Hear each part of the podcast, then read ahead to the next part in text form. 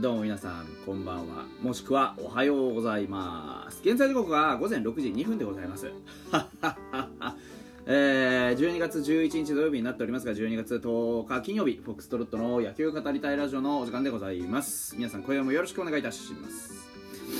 あのね今日は覚悟でこの時間です、ね体調が悪すぎた。あの僕ね昨日ライブで天ぷらを揚げて作ったんですよね。でさすがにねちょっとね量が多くてあのーもうちょっとあの正直相当胸焼けしててあの口を開けなかったんよ。でもダメだと。今日はもう覚悟で6時まで1回寝ようと思ってあの胃薬を飲んでね寝たわけです。うは失礼いたしました。でもうあとは起きて取って出しです。準備はしてありました。あ 本当ねあのーまだ日の出してないから大丈夫でしょう。セーフ。ね。はいというわけでございます。えー、っと今日の話題はまずね1個本当はね、あのー補強の話をしたかったんですけどまず1個ちょっと触れておきたいのが斎藤佑樹さん。ね。あの現役を引退されてですね、えーあの何をやるかというのはかなりね注目されていたんですがえっ、と昨日のね晩にね一つニュースリリースが出まして、えー今期限りで現役引退した元日本ハムの斎藤佑樹氏33歳が10日会社を立ち上げた。社名は株式会社斎藤佑樹。同時に同社のホームページも開設したと。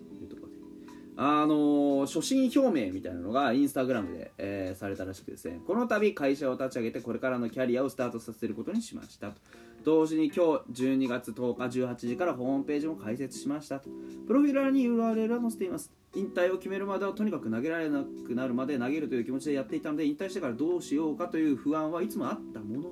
具体的なことはほとんど何も考えていませんでした考えたのは引退を決めてからなので正直まだまだ決まりきってない部分がたくさんありましてこれから社会勉強していきたいなと思っています。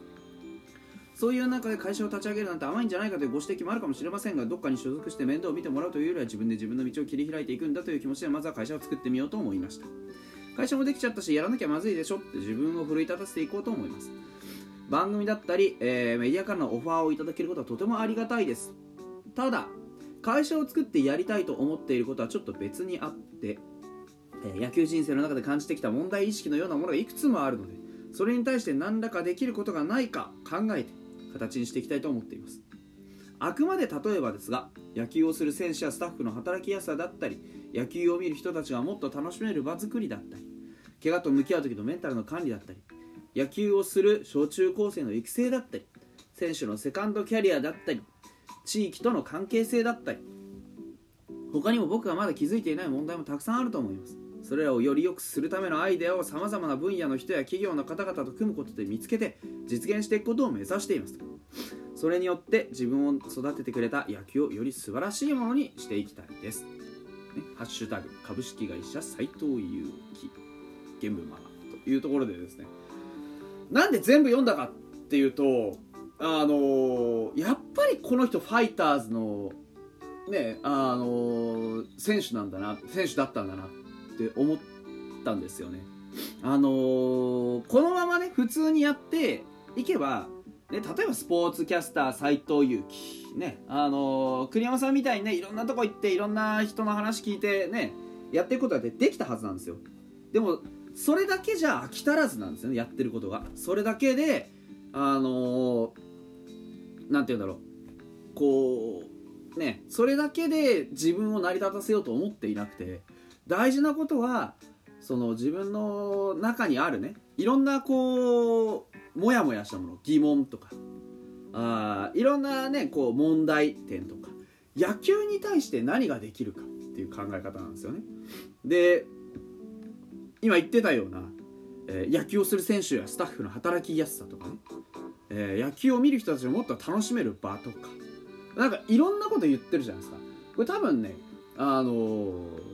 ざっくり言うとその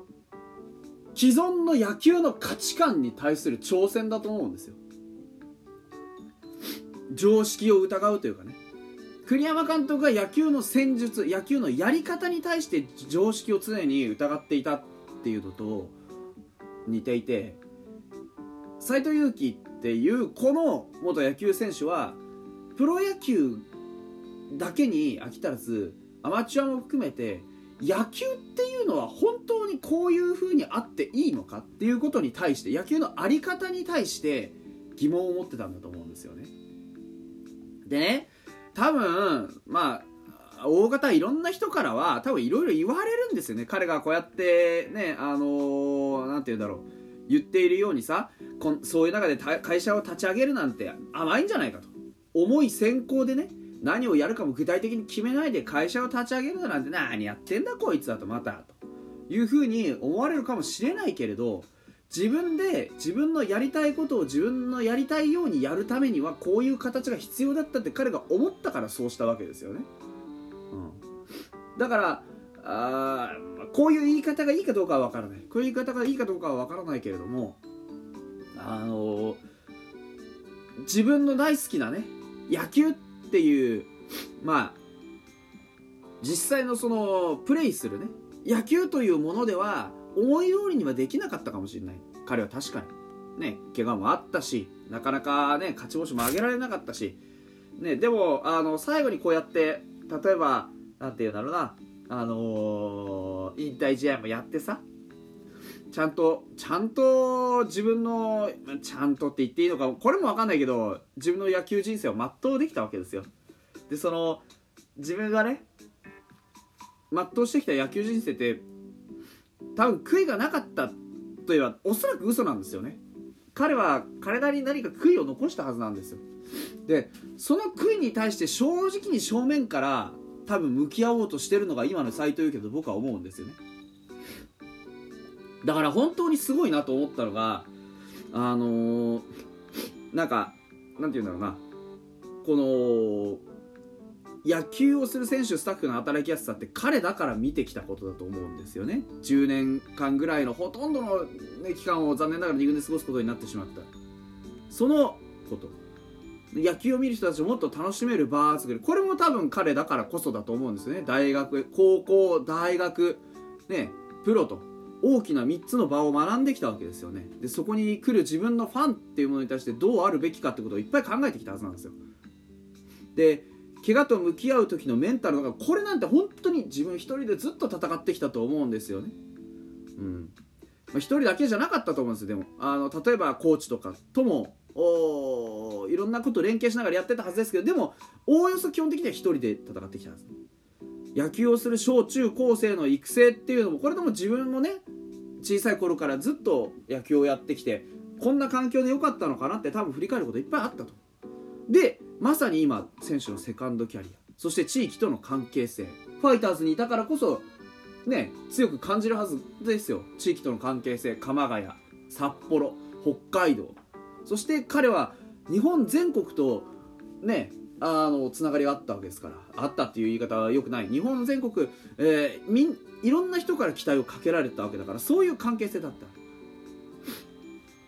だやっぱりその野球人生の中で感じてきた問題意識のようなものっていうのは自分がこうこれまで過ごしてくるにあたっていろんな何かが引っかかって引っかかってきたその引っかかりを野球やめたからもう終わりだってパーってやるんじゃなくて丁寧に拾い集めてもう一回組み出していこうっていうそういう試みなんだと思うんですよね。だからうんなんかこう彼自身に今これがやりたいあれがやりたいっていうわけじゃなくて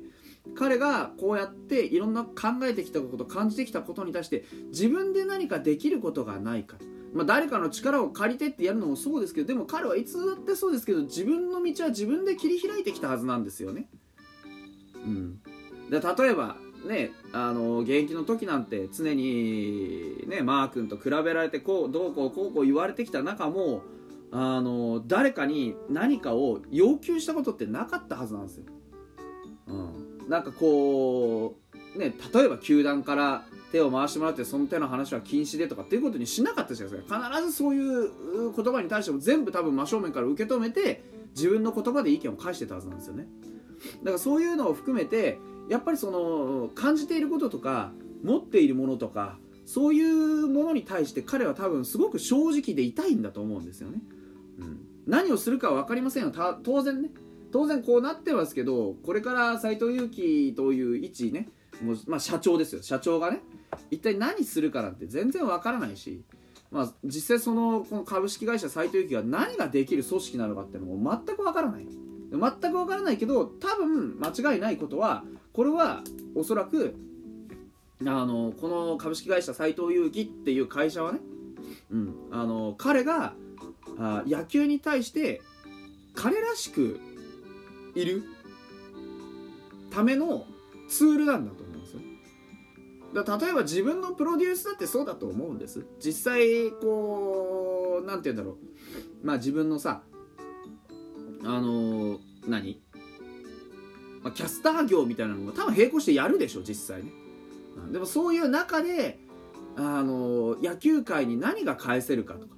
野球っていうスポーツをどういうふうによくするかっていうこういうことを考えているのがやっぱりなんかファイターズにいてね10年間11年間か野球やっていてくれてこういうことを思ってこういう行動を取れるようになってくれたんだったら